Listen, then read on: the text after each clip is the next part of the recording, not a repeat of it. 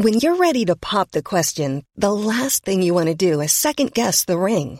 At Bluenile.com, you can design a one of a kind ring with the ease and convenience of shopping online. Choose your diamond and setting. When you find the one, you'll get it delivered right to your door. Go to Bluenile.com and use promo code LISTEN to get $50 off your purchase of $500 or more. That's code LISTEN at Bluenile.com for $50 off your purchase. Bluenile.com code LISTEN. Millions of people have lost weight with personalized plans from Noom, like Evan, who can't stand salads and still lost 50 pounds. Salads, generally, for most people, are the easy button, right? For me, that wasn't an option. I never really was a salad guy. That's just not who I am. But Noom worked for me. Get your personalized plan today at Noom.com. Real Noom user compensated to provide their story. In four weeks, the typical Noom user can expect to lose one to two pounds per week. Individual results may vary. This is Little Atoms, a radio show about ideas and culture, with me, Neil Denny. This week, Lauren Groff returns to Little Atoms to talk about her latest novel, Matrix.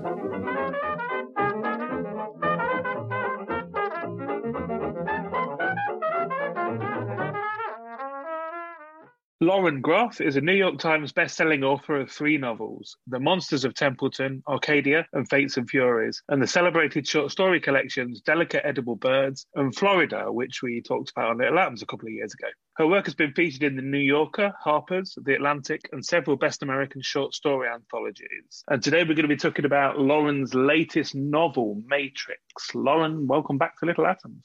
Thank you so much for having me, Neil. First of all, tell us how you would describe this novel?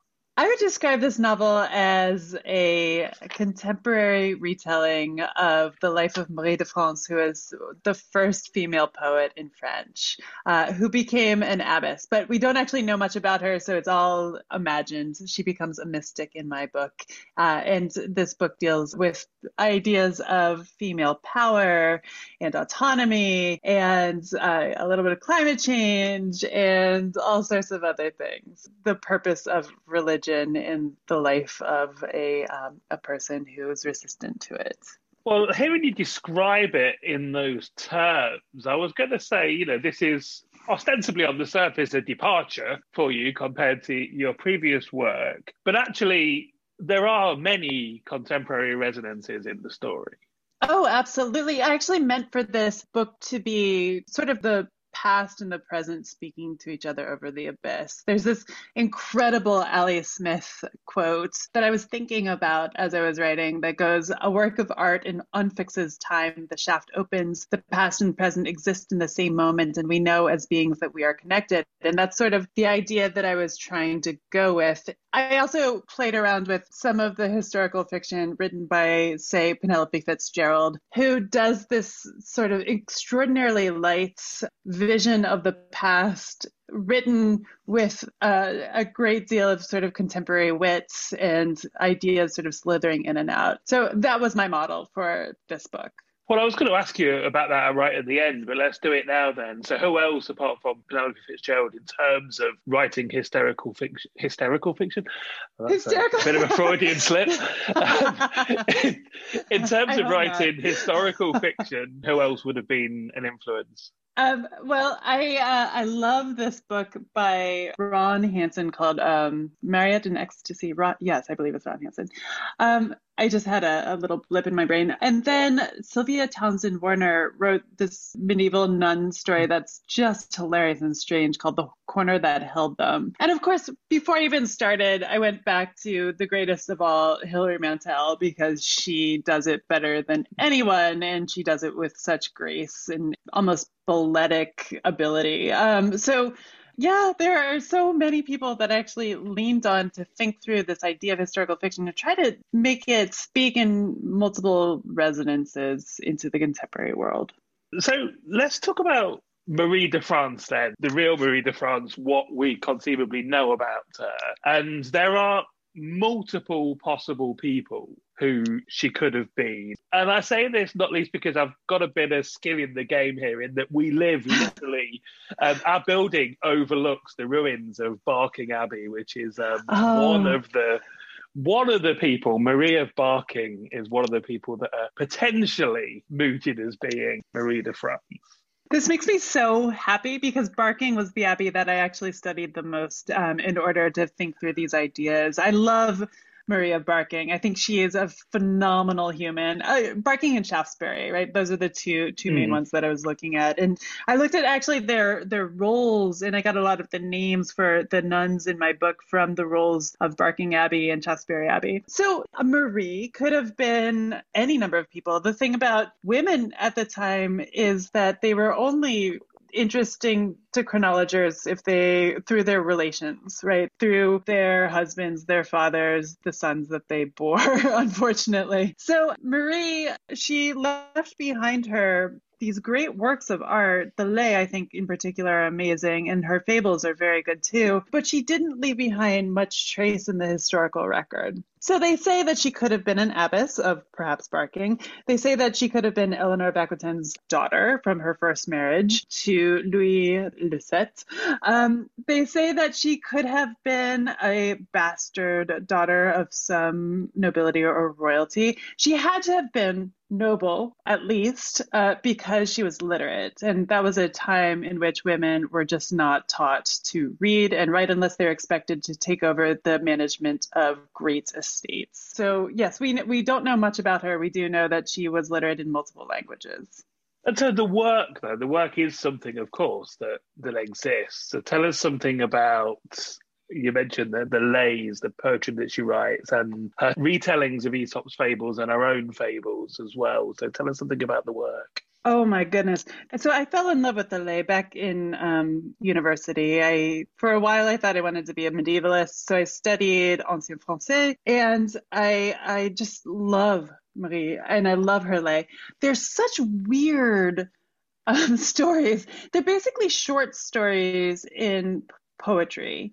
And they draw on very ancient stories from um, Brittany and Normandy, I believe. And they, um, a lot of them are Arthurian. Um, some of them are, uh, they talk about courtly love. And they're weird, right? Like there are a lot of magical things that happen in them. I, for a while, I actually was trying to do a new translation, almost like Maria um, Dahvana Headley's New Beowulf, where you take the old text and you sort of electrify it with the contemporary world. And it didn't work out. So instead, I wrote a novel. You mentioned Eleanor of Aquitaine, and Eleanor is a character in the novel. Of course, so this is in the main a novel about an abbey, about nuns, about a cloistered existence. So consequently, we don't actually get that much political historical context about this time, the sort of 11th, 12th century, which is, you know, a time that's relatively unknown to us, to contemporary eyes. So, you know, despite the fact that you you don't talk about it that much in the book, I'm going to ask you to, to set it into the context of, of where we are in time here, if you can. Oh, absolutely. So I, I did try to do the contemporary time of Maria's world kind of gently, but it does come in and out uh, in sort of a half line there and, and sort of the, the larger pressures there. So, of course, at the time, this was a generation past the Norman conquest, and Eleanor of Aquitaine, she was first the Queen of France uh, early in her life. She was born in 1122. And then she got that annulled and she crossed and she married Henry II, who was Empress Matilda's heir, and he became King of England, right? So this is the time of the Crusades, and Eleanor and um, both of her husbands actually were involved in uh, the Second Crusade, which is between 1147 and 1150. And the pressures at the time were kind of extraordinary, right? Like pressures of Catholic Europe pushing down into the Holy Lands to try to gain Jerusalem and then well, Jerusalem is lost multiple times and then they tried to conquer it again. This set the basically the prototype for the next thousand years of imperialism from European sources into the rest of the world.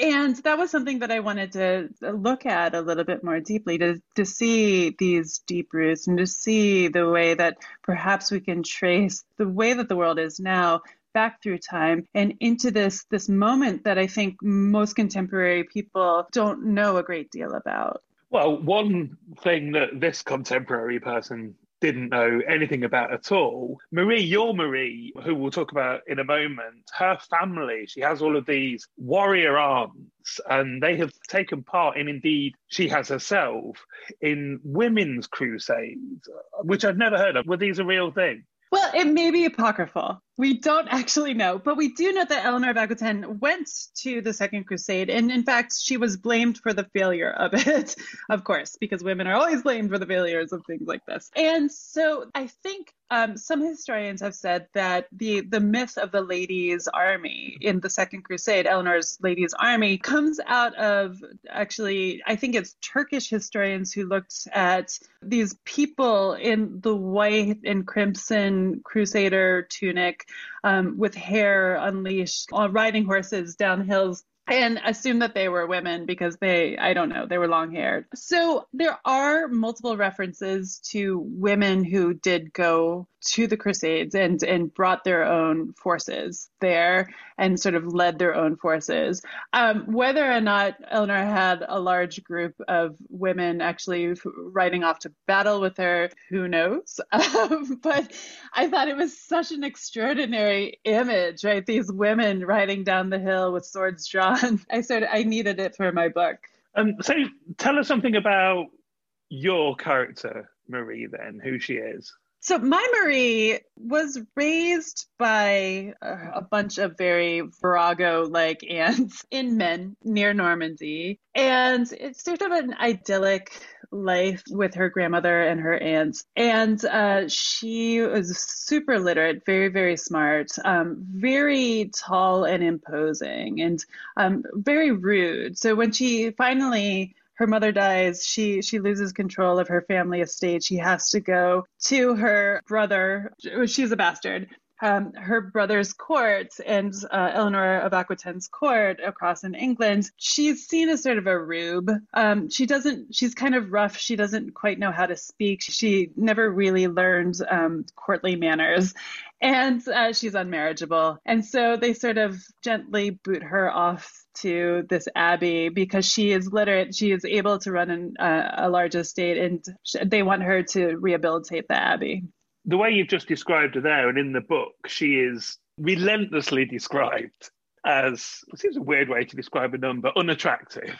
This is not just a throwaway comment at the start when we first introduced her, or all, the way through. Whenever Marie is in the action and she's described, she said, "You said she's ungainly, she's rube-like, she's too tall, she's unattractive," and you clearly go above and beyond duty in in describing her physical attributes of unattractiveness here and i wanted to talk about why i mean clearly this yeah. is this is a deliberate thing very fair criticism thank you um yeah, for holding my feet to the fire for this because i agree i think Maria is extraordinarily vain, and her vanity is part of her character. And she's she's vain and she's wounded by the way that she thinks other people see her. And so she's constantly thinking back to her her own physical attributes and feeling not good enough. And and this inspires her to do some quite lovely and wonderful things in the book but it also inspires her to to perhaps compensate in other areas.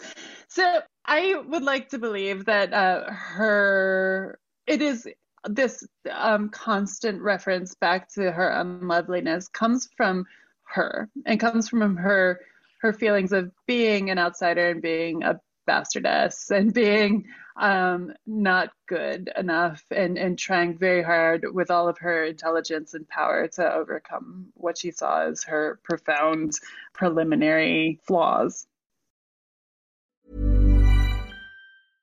Hey, I'm Ryan Reynolds. At Mint Mobile, we like to do the opposite of what Big Wireless does. They charge you a lot we charge you a little. So naturally, when they announced they'd be raising their prices due to inflation, we decided to deflate our prices due to not hating you. That's right. We're cutting the price of Mint Unlimited from $30 a month to just $15 a month. Give it a try at mintmobile.com slash switch. $45 upfront for three months plus taxes and fees. Promo rate for new customers for limited time. Unlimited more than 40 gigabytes per month. Slows. Full terms at mintmobile.com. Hiring for your small business? If you're not looking for professionals on LinkedIn, you're looking in the wrong place. That's like looking for your car keys in a fish tank.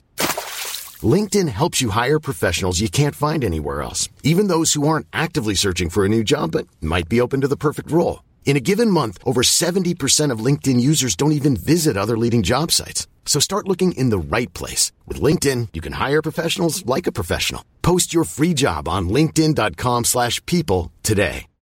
Millions of people have lost weight with personalized plans from Noom, like Evan, who can't stand salads and still lost 50 pounds.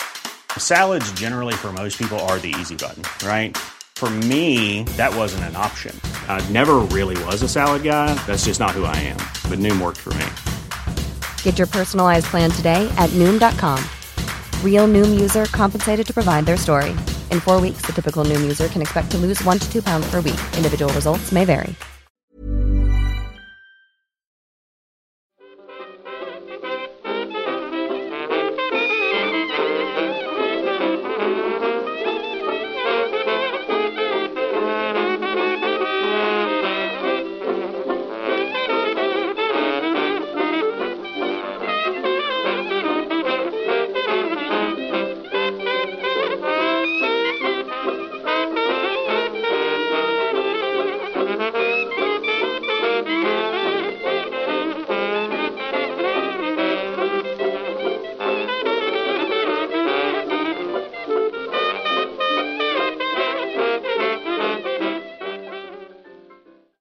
Listen to Little Atoms. I'm Neil Denny. Today I'm talking to Lauren Groff, and we're talking about her latest novel, Matrix. And Lauren, I want to spend a good part of the second half talking about the life of a nun, the daily routine of nuns. And um, to begin that, I feel like to go spend, you know, a good 20 minutes Googling various different sites, trying to work out what the difference was between an abbess and a prioress, and, and opinions seem to be divided. So I will ask you the same question. well, I think that in larger abbeys, um, there were different orders of obedientiaries, which are the people who support the, the head of the house. Uh, I think in the larger places, the abbesses ruled, um, but perhaps I'm incorrect, and you can tell me what your research um, told you. Um, but there, sometimes there were only prioresses, and sometimes there were only abbesses, and sometimes there were both in the same place. Yeah, that's pretty much what I read, and it was confusing Okay. as to yeah, Yeah. Sometimes Exactly. it's an abbess, sometimes it's a prioress. They're both in charge, Right, exactly. and there are, you know, as you said, various different layers. There are nuns that are that are no longer novices, you know, that are that are sisters that are in charge of the various different areas, have various different jobs and tasks and stuff. And then there are sort of novices, and then there is a another group of people called oblates. And here in this story, they're often children, and I wanted to talk about who they were. Yeah, so in this particular story, that's a little bit different. Um, in general, an oblate was someone who was given to the abbey. Um, a child oblate was someone who was given to the abbey as a child by their parents. And so, for instance, Hildegard von Bingen, who's my favorite medieval mystic, she's a genius on multiple levels. She was given as an- a child oblate. She would grow up within this abbey, um, learning the things that the other nuns taught her, learning numbers, learning literacy, learning languages, learning how to run a, a vast estate in a fiefdom, and becoming powerful that way. And in this book, it's obviously, I tried very, very hard not to put anything into the book that I hadn't found an instance of in my research, which was extensive and exhausting. But I think that it's I stretched a little bit at the borders of what is in the historical record by making my child oblates uh, be people from the impoverished classes and like strong people from of the the villainesses, the um the peasants working on the field, um, because Marie sees that uh, different qualities are necessary for the running of a place like this abbey. Like she gets um daughters of shoemakers, for instance, to come in and be child oblates so that eventually these shoemaker daughters could make shoes, right? Um, glassmaker daughters, um, because glass was extraordinarily expensive and kind of rare at the time too, to come in and, and sort of bring their knowledge to the abbey and thus make a self-sufficient place that that creates its own wealth. Tell us something more about the depth of the research you did.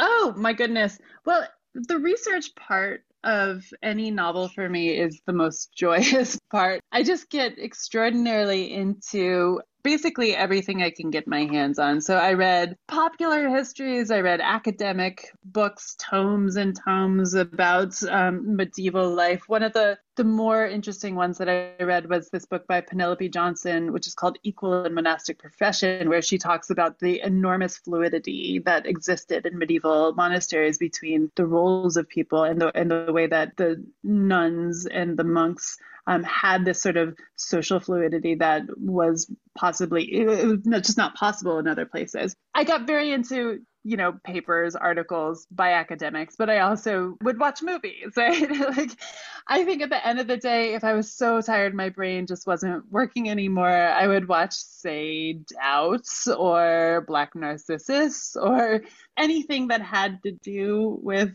nuns um, even if it, it weren't necessarily obvious, I would always get something from it. So some sort of moment between the sisters or uh, a feeling, a tone that I wanted to replicate.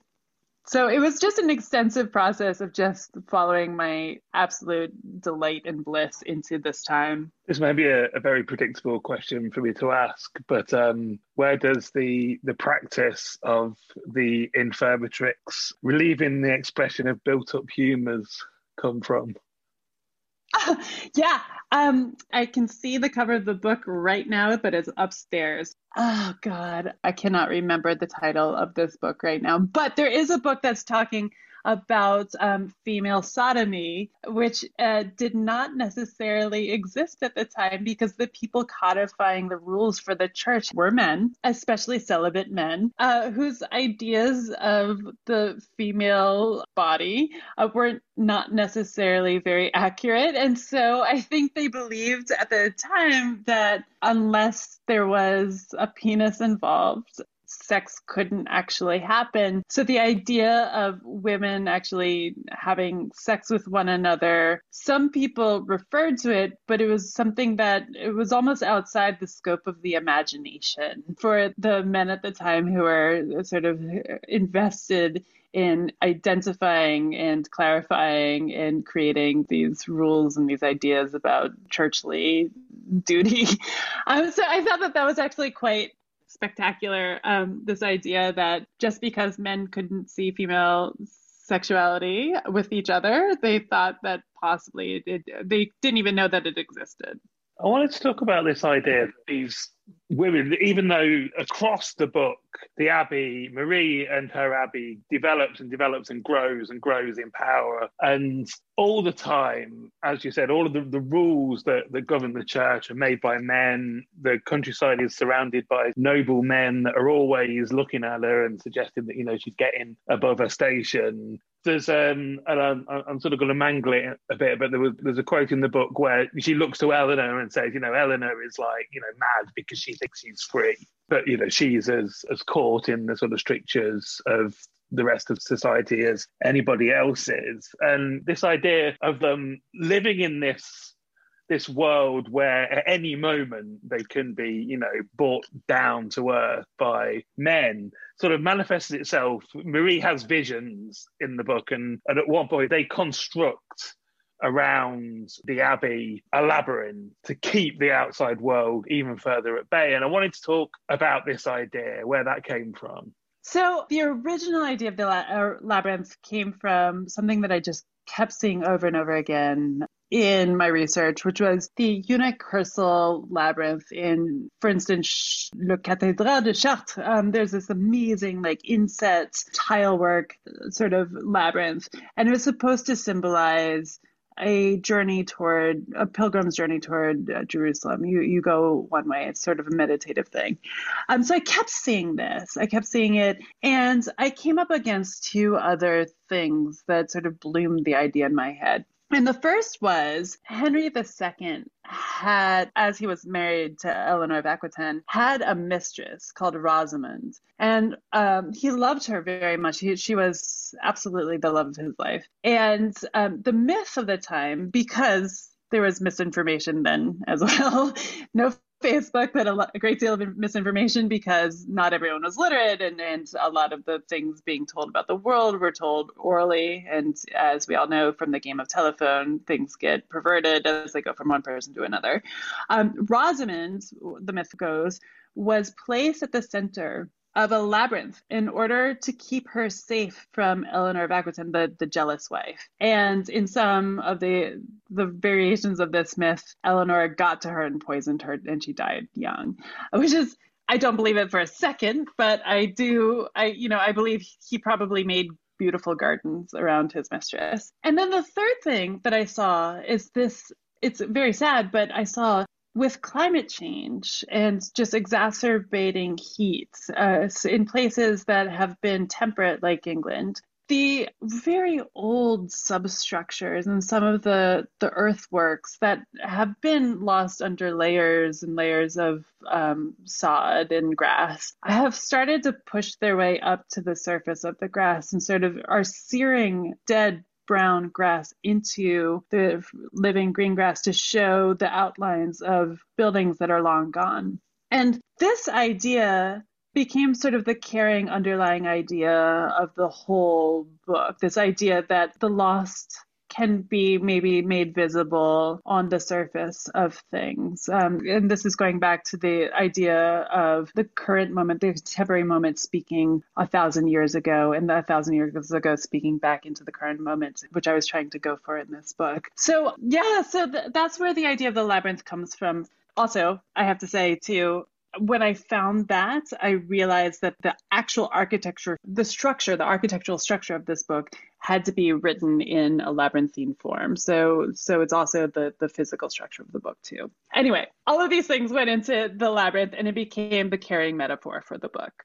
And just one more thing from me, and then I'll get you to, to read us a bit, if you would. Yeah, just thinking back again to that contemporary resonance of ideas of climate change. And I wanted to talk to you about you're writing about landscape and nature in the book. Obviously, these nuns live, I mean, as everybody did in those times, a lot closer to nature than we do now. And, and you're writing about, you know, animals, plants in the book is beautiful. So tell me something about that. Oh gosh. So I was trying to imagine what it might have been like to have been alive then when there's no kind of mechanical marker of time, right? And even Easter had to be argued about when it should fall. So how do you live in time without the sort of reliance on on timekeeping that we have now? And I realized that we had to go back to being in a little bit more in tune with the animal body and the perceptions of lights and the times that flowers would open in the morning and close up. And um, these nuns, their lives were regulated by the liturgical schedule, very, very intense, very regular periods when they had to stop their work and go pray. And to go back into the animal body to see the sort of slowness and timekeeping, it just made sense to me to pay radical attention to the physicality of the nuns, to the place where they're living, and to watch the animals to sort of get clues about chronology and the passage of the day. To finish it off, then, can I get you to read us a bit? Oh, absolutely. Thank you. Okay, so this is just the beginning of the book. She rides out of the forest alone, seventeen years old in the cold March drizzle, Marie who comes from France. It is 11:58 and the world bears the weariness of late Lent. Soon it will be Easter, which arrives early this year. In the fields the seeds uncurl in the dark cold soil, ready to punch into the freer air. She sees for the first time the Abbey, pale and aloof on a rise in this damp valley, the clouds drawn up from the ocean and wrung against the hills in constant rainfall. Most of the year this place is emerald and sapphire, bursting under dampness, thick with sheep and chaffinches and newts, delicate mushrooms poking from the rich soil. But now in late winter all is grey and full of shadows. Her old warhorse glumly plods along and a merlin shivers in its wicker mew on the box mounted behind her. The wind hushes, the trees cease stirring. Marie feels that the whole countryside is watching her move through it. She is tall, a giantess of a maiden, and her elbows and knees stick out ungainly. The fine rain gathers until it runs in rivulets down her sealskin cloak and darkens her green headcloths to black. Her stark Angevin face holds no beauty, only canniness and passion yet unchecked. It is wet with rain, not tears. She is yet to cry for having been thrown to the dogs. So I've been talking to Lauren Groff. We've been talking about her latest novel, Matrix, which is out in the UK from Hutchinson Heinemann. Lauren, thank you so much for taking the time to share it with us. It was such a pleasure. Thank you for having me. This episode of Little Atoms was produced and presented by me, Neil Denny, edited by Sky Redman, and was first broadcast on Resonance 104.4 FM. Little Atoms is supported by 89UP and hosted by ACAST. If you enjoyed the show, please do subscribe, rate us on iTunes, and even tell a friend. Thanks for listening.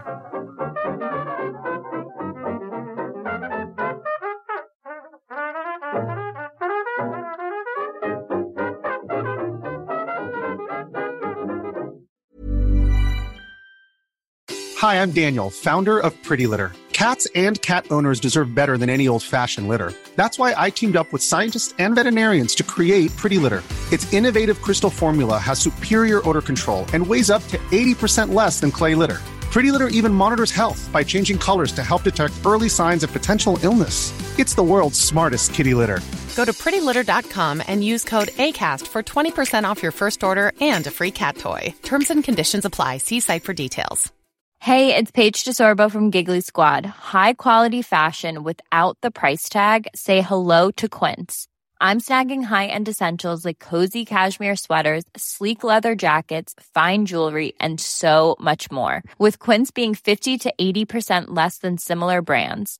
And they partner with factories that prioritize safe, ethical, and responsible manufacturing. I love that. Luxury quality within reach. Go to quince.com slash style to get free shipping and 365 day returns on your next order.